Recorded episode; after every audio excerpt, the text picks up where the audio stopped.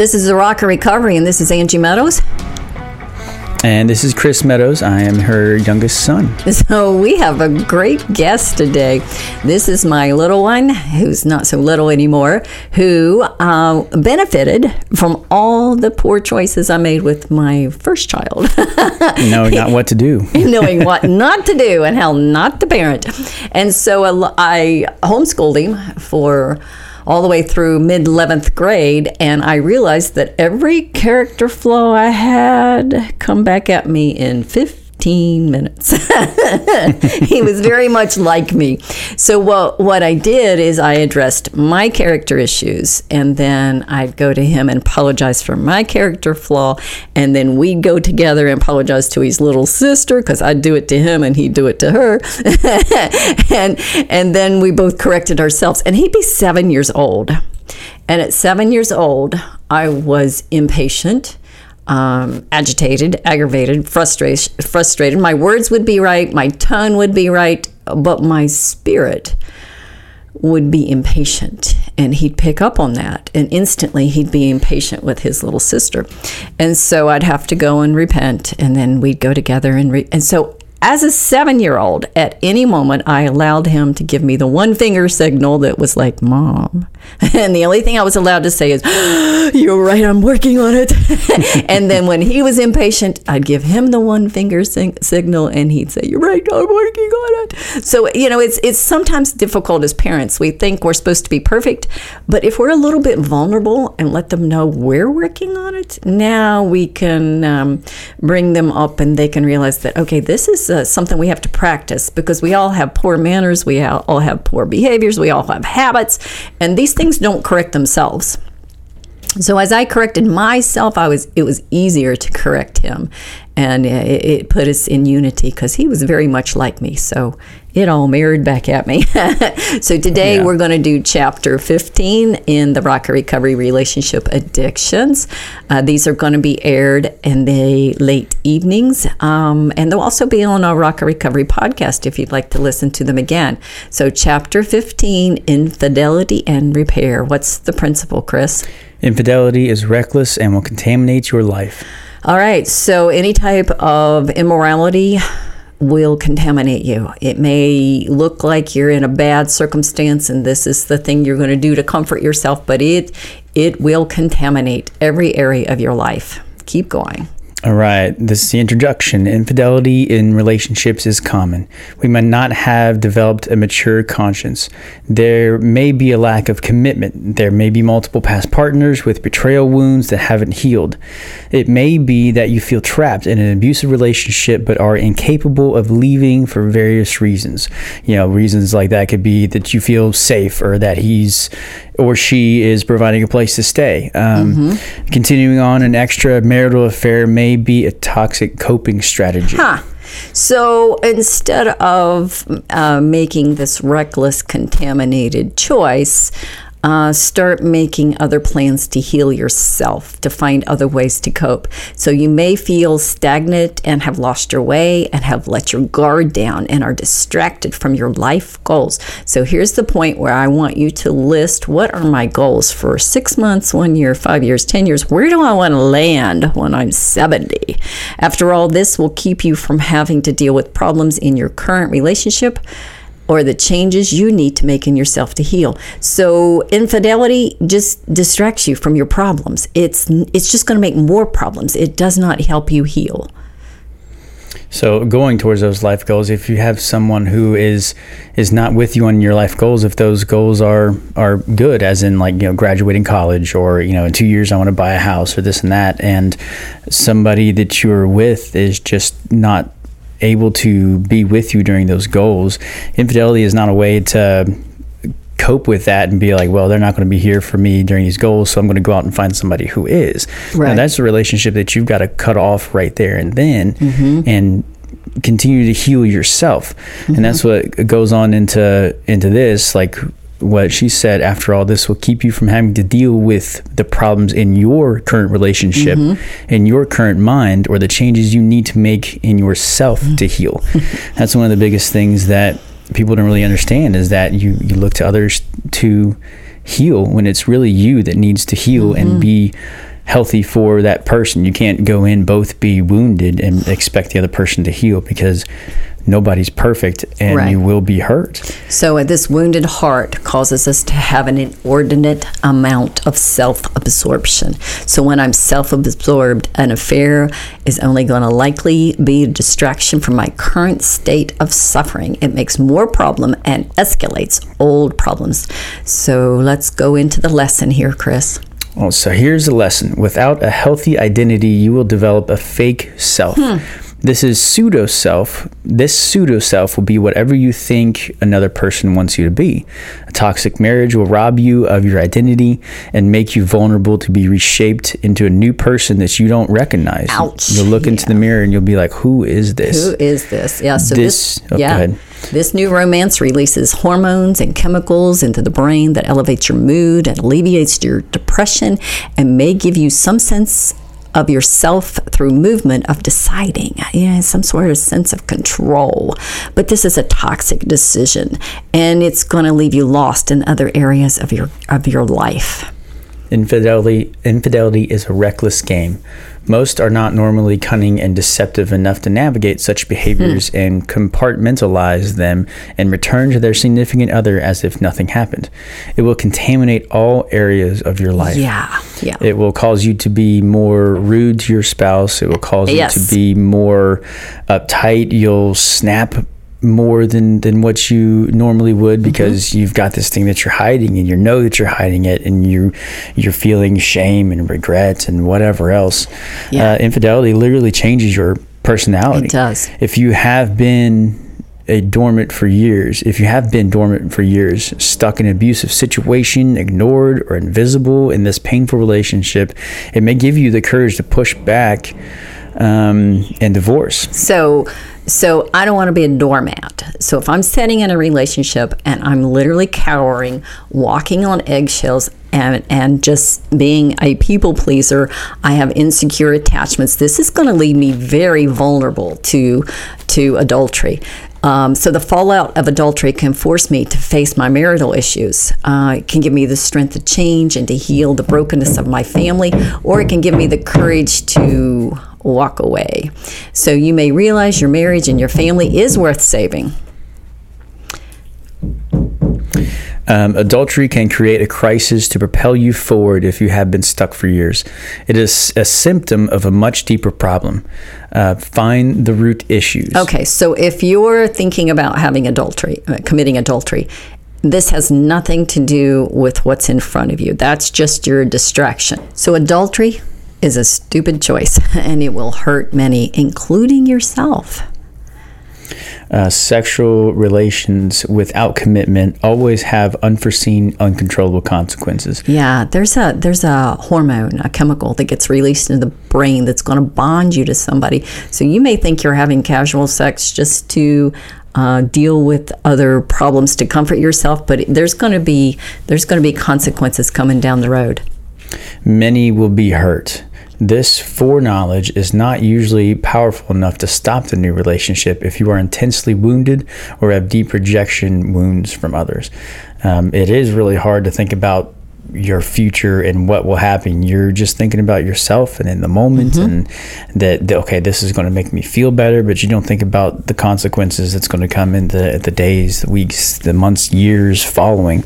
Uh, you may be in total denial of your vulnerability until you are knee deep in some impossible, magical fairy tale ending. There are no guardrails in an affair. There's no safety net to catch you. Devastation is right around the curve. Yeah, you're it's you're literally going in the dark, uh, driving around a blind curve, not knowing where you're going to land. And at the moment, you're so wounded from uh, maybe your marriage or a relationship you just got out of that you don't even care. You're you're not. You're being careless and you're not paying attention. So if your current relationship is stuck, you lack the skills to work on yourself. Radically accept your partner and be content or leave for your sanity and get help. Hmm. You are extremely vulnerable. These wounds or cracks in your thinking cause poor boundaries that usually attract a new relationship with a myriad of its own toxicity. You are not secure enough in your own identity to choose a healthy partner. You need to wait and work on yourself. And then the right partner is going to come along when you are ready. Yeah, when you're healthy. Mhm. Now let's look at some risk factors that need to be addressed as soon as possible. So, what are the risk factors for an affair? Number one. Chronic grieving over losses, Number two. love starved, Yeah, we've talked about that. Number three. denied intimacy in marriage, Number four. Abusive partner, Number five. or an avoidant partner. So this is an insecure attachment within the marriage. There's not a bond. There's a there's a, a suffering that's significantly chronic in the marriage that will cause a person to go out. And so this is something that you've got to be able to start working on who you are. You can't change the other person. You can only change yourself. The best option would be to remove yourself from the environment of the person who is the object of your attraction. In six months, you both will be single and free to date or thrilled you escaped near disaster. Phew, thank God. okay, here we go. If you do not have an addictive personality or pornography issues and have viewed sex in a wholesome way, this chapter will make no sense to you. No, it won't. if you were molested as a child, dealt with sexual perversion in your family, was introduced to porn at a young age, there will be a battle to be fought that may take half your life to win if you start now. If you also live in domestic violence, have substance abuse disorders, obsessive thinking patterns, or anything along that those lines, prepare yourself with a community that understands sexual trauma issues. Hmm, so, as I work in recovery, Chris, I have realized that they do not have the luxury of casual sex. It will drop them right back into their substance use disorder. It will trigger all the abandonment, the neglect. The uh, they don't know what healthy boundaries are because they were violated as a children, and they don't have a strong identity. So they develop their identity in this new love, which has their little romance fairy tale thing going in their head for years, trying to escape the trauma of their childhood. And now this person's not the other half of that fairy tale. They're they're dominant, they're abusive, or they're whiny, and you're like, now wait a minute, I Yeah. thought this was going to help. It, it drops you right back to where you were when And that trauma happened. Yeah, and that you get distracted from your recovery. Mm-hmm. So, what's healthy love look like? Healthy love lets you come and go and rejoices in your individuality. It learns to develop secure connection and yet retains individuality. It builds trust bonds and not fear bonds. So, a trust bond. Trust bond is shared intimacy of your daily feelings and your physical, emotional, and spiritual needs need to be heard and met. Comfort is always at your front door from yourself or your trusted others. You will learn to confidently strengthen yourself when no one else is available, when you build a trust bond with yourself. Many of us do not trust ourselves or even love ourselves. Yeah, so when I'm dropping into anxiety, which is, is pretty common, and we're going to talk about that in the next chapter with chronic uh, PTSD, I can't, my brain didn't form right. So I can't indulge that. I have to just recognize it and comfort myself. So, trust sets you on a safe pathway to explore old wounds. Release them, change your thinking and behaviors. Trust opens your heart to listen closely to yourself and others. Trust is soft and gentle, easy to entreat, and easy to forgive another. Then you will have no reason to follow a toxic attraction for another. You will be content in a healthy and fulfilling relationship, even if that relationship is only with mm-hmm. yourself.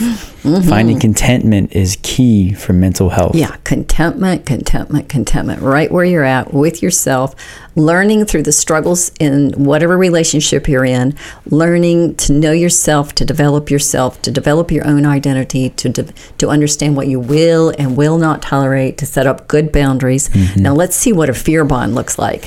So, a fear bond, of course, is the exact opposite. It's controlling, it's dominant, even pouty when it doesn't get its way. the fear bond blocks your heart from trusting another or receiving love or comfort.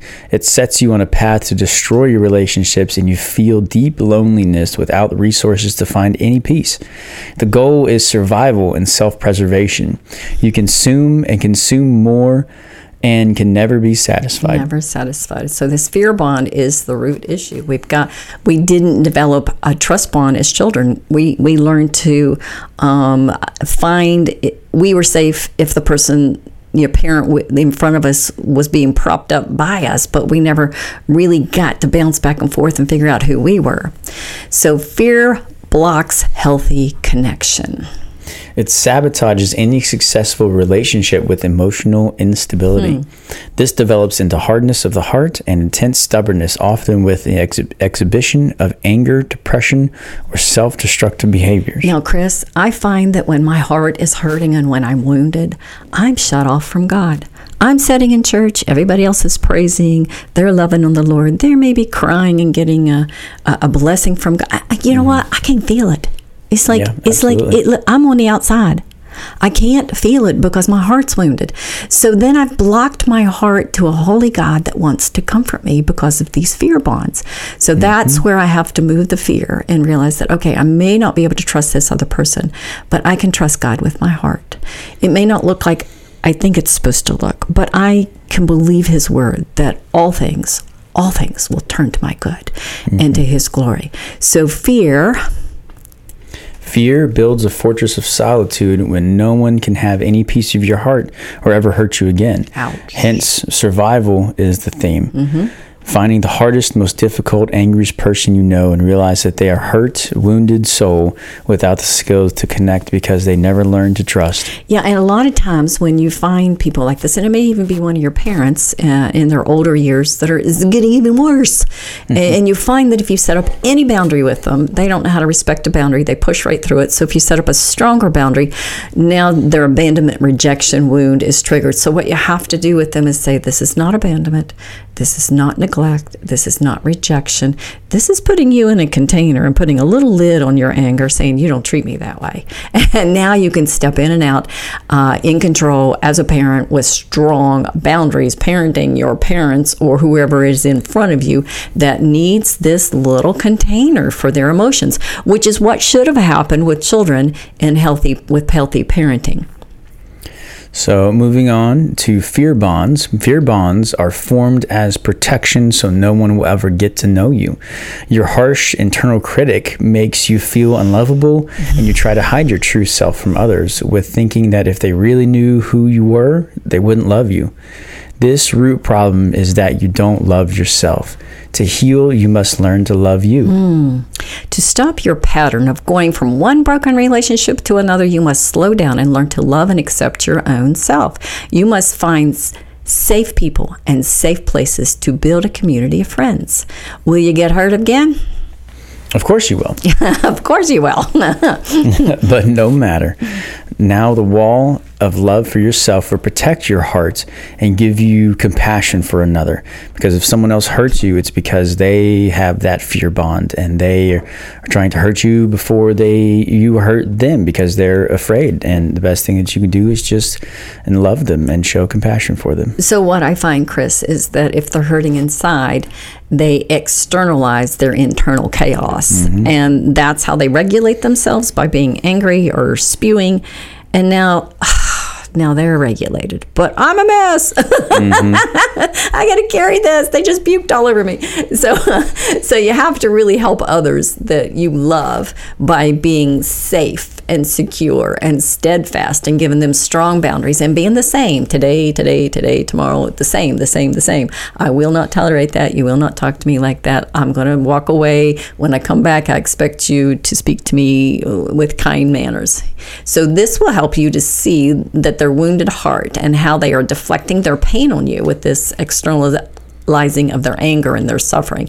This rejection will not be your identity now. Your new identity will be to love yourself and to love them with healthy, strong boundaries. So, if you heal, you will not give others the power to deeply wound you. They can do anything they want, but mm-hmm. you're strong in yourself and you love yourself and you realize that uh, you will not let that, that control you. Nor will you hold bitterness and let it rob you of your peace. You will be able to hold your love for yourself and your peace because you know your worth and know your eternal value. Yeah, that's key, isn't it? hmm You will be ready.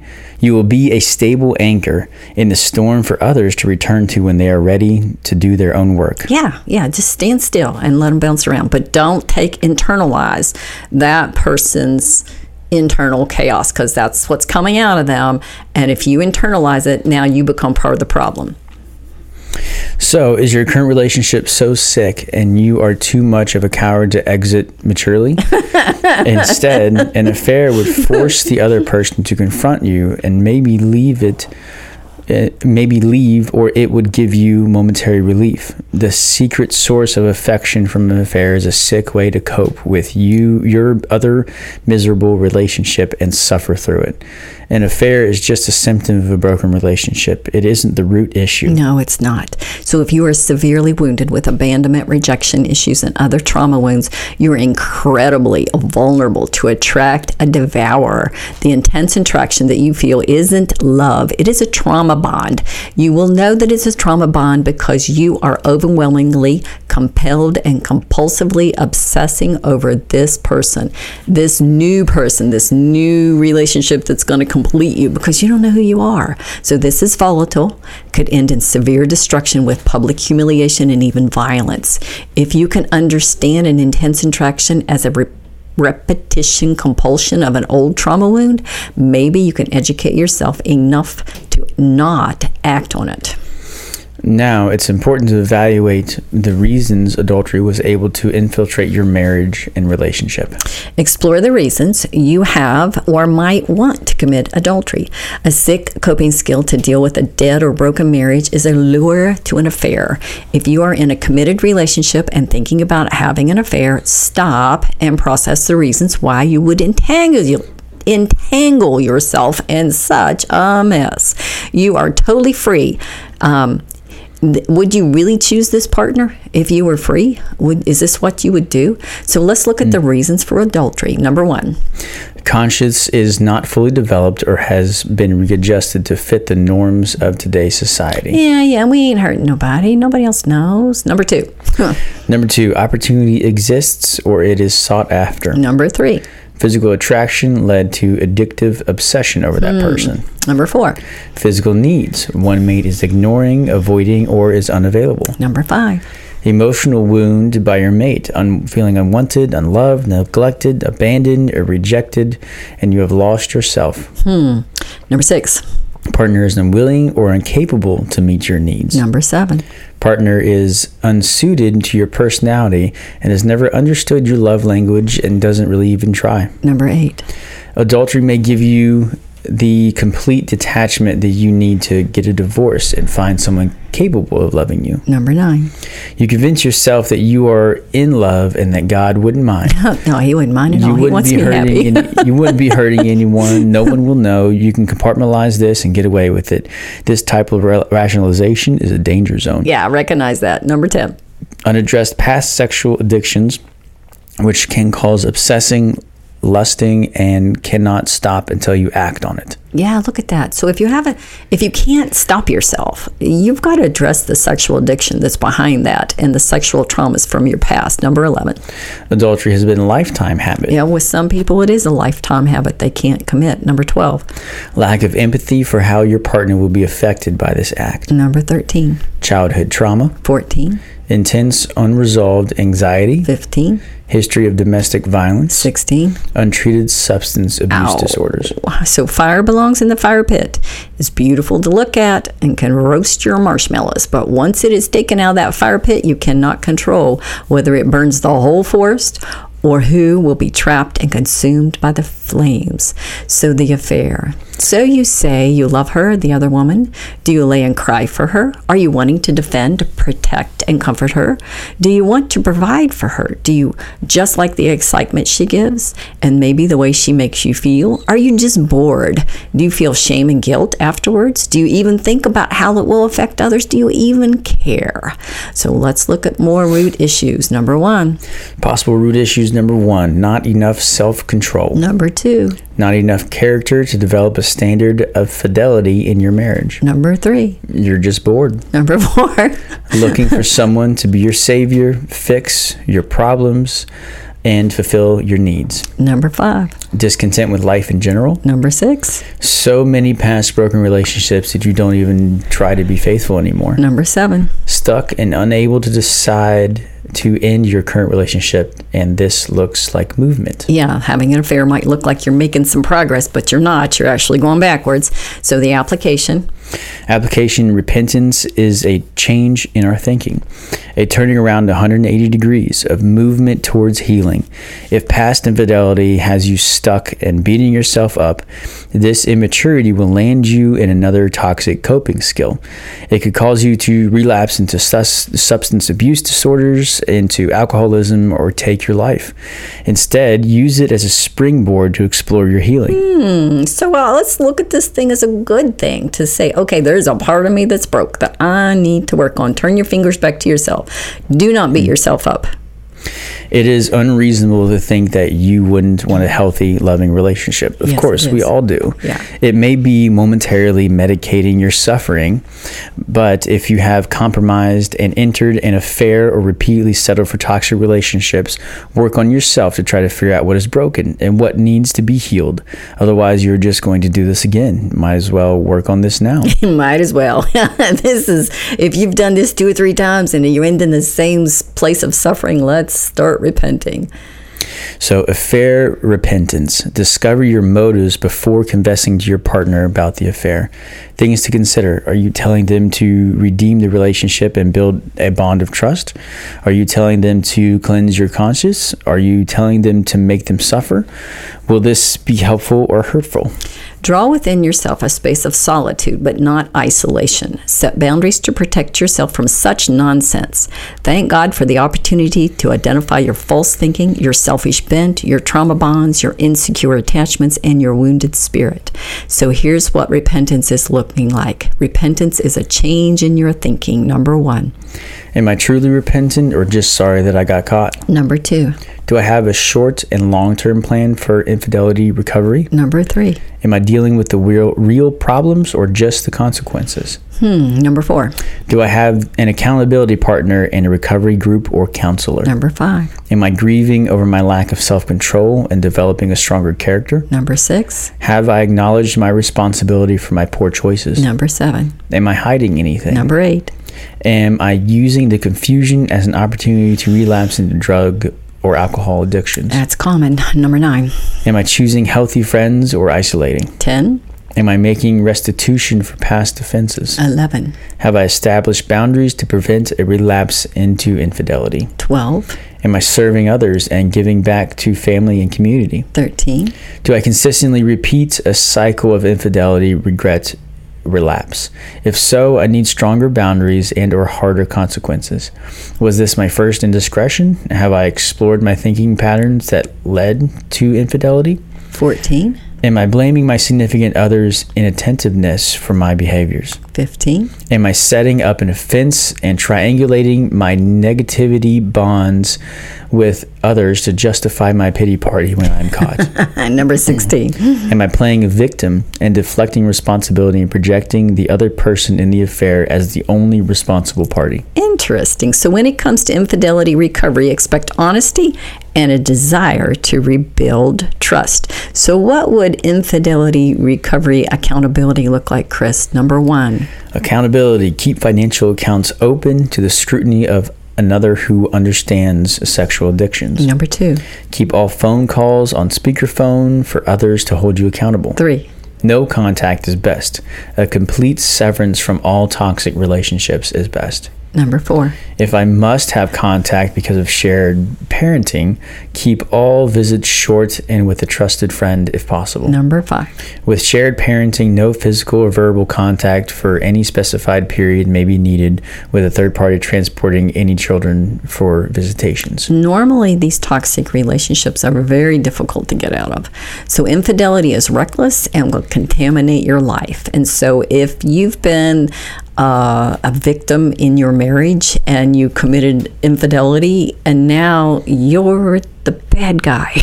Where if you had just sat still and really worked through your suffering, it, things may have landed better for you. You may not have been divided. So, in conclusion, So when it's over, lust never makes a healthy relationship. no, it never does. It lands in loss of yourself with lingering taste of poison. It blocks your path of to peace and makes you crazy. Lust lights a fire that is difficult to stop. It is sick and dysfunctional and can derive obsessive thinking. It feels like love, it feels like passion. It takes up way too much space in your life and produces suffering. But in reality, will eventually catch up with you because lust isn't real. It will always disappoint. Yeah, so the next chapters we will explore more on how to heal.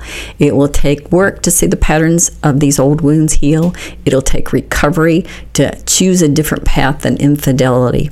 Were you careless, bored, wounded, abandoned, lustful? These are character flaws that's got to be addressed and healed. So when it's over and you're devastated, make a grateful list. Uh, take a thought of a devastation when your romance ends and be grateful, grateful, grateful, grateful, and find a safe inner self to forgive yourself, to stand yourself up and move on. So, navigate the emotions by extracting the lessons you learned from this experience. Find the emotional skills to move on. Expand your thinking. Make your thoughts elastic so you can move and shape your thoughts into a healthy learning Yeah, experience. if you got to, stand on your head and look at things differently. So, Lord, forgive us. Help us to forgive ourselves and each other. Purge us with hyssop, that we shall be clean, we shall be washed and whiter than snow. Let me hear joy and gladness. Let the bones that you have broken rejoice. Hide your face from my sin and blot out all my iniquities. Create in me a clean heart, O God, and renew in me the right spirit within me. Restore to me the joy of your salvation and uphold me with a willing spirit. And that's Psalms 51, 7 through 12. Amen and amen. And this was Angie Meadows, And this is Chris Meadows. and we love you.